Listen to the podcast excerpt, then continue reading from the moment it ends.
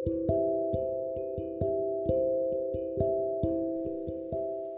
you, Lord, for my food. Thank you, God, that I can break my nighttime fast with breakfast.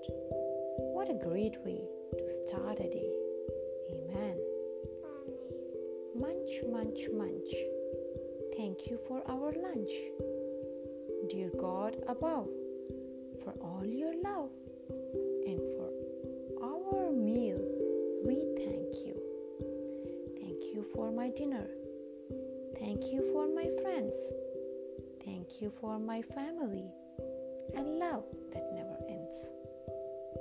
For what we are about to receive, may the Lord make us truly thankful. Amen. Bless us, O Lord, and these gifts,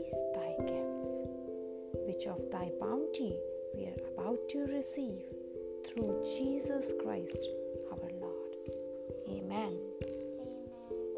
I pray that ordinary bread be just as nice as a cake.